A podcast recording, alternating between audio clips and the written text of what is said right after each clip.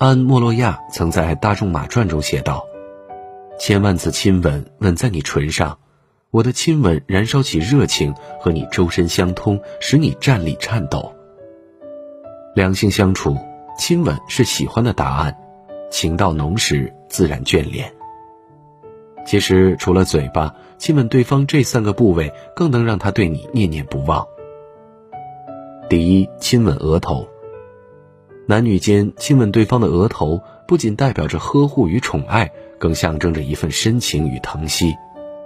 而对于女人而言，这一生最渴望的，不过是能被爱的人捧在手心，放在心尖儿，事无巨细地参与到他的生活里，为他遮风挡雨，免他颠沛流离，给他最好的温柔。感情里，爱就是不知所措的怜惜，像个盖世英雄一般护其左右。每每不顺心时，能被爱人拥入怀抱，在额头轻轻一吻，好似所有的烦恼都会消散。亲吻额头看似简单，却在日复一日的相处中，能让彼此真实的感受到爱与被爱着。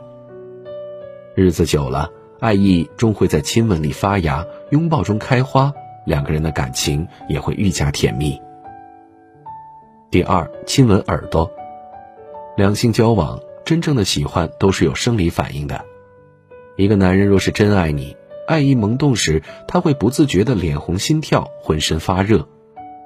心之所向时，总会情不自禁，除了嘴巴，更会忍不住想去亲吻你的耳朵、脖子等部位。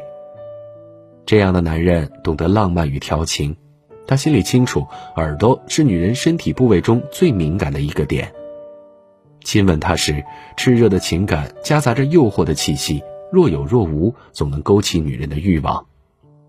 两情相悦、肌肤相亲的缠绵，耳鬓厮磨的轻语，爱恋情深，更会让热恋中的男女刻骨铭心。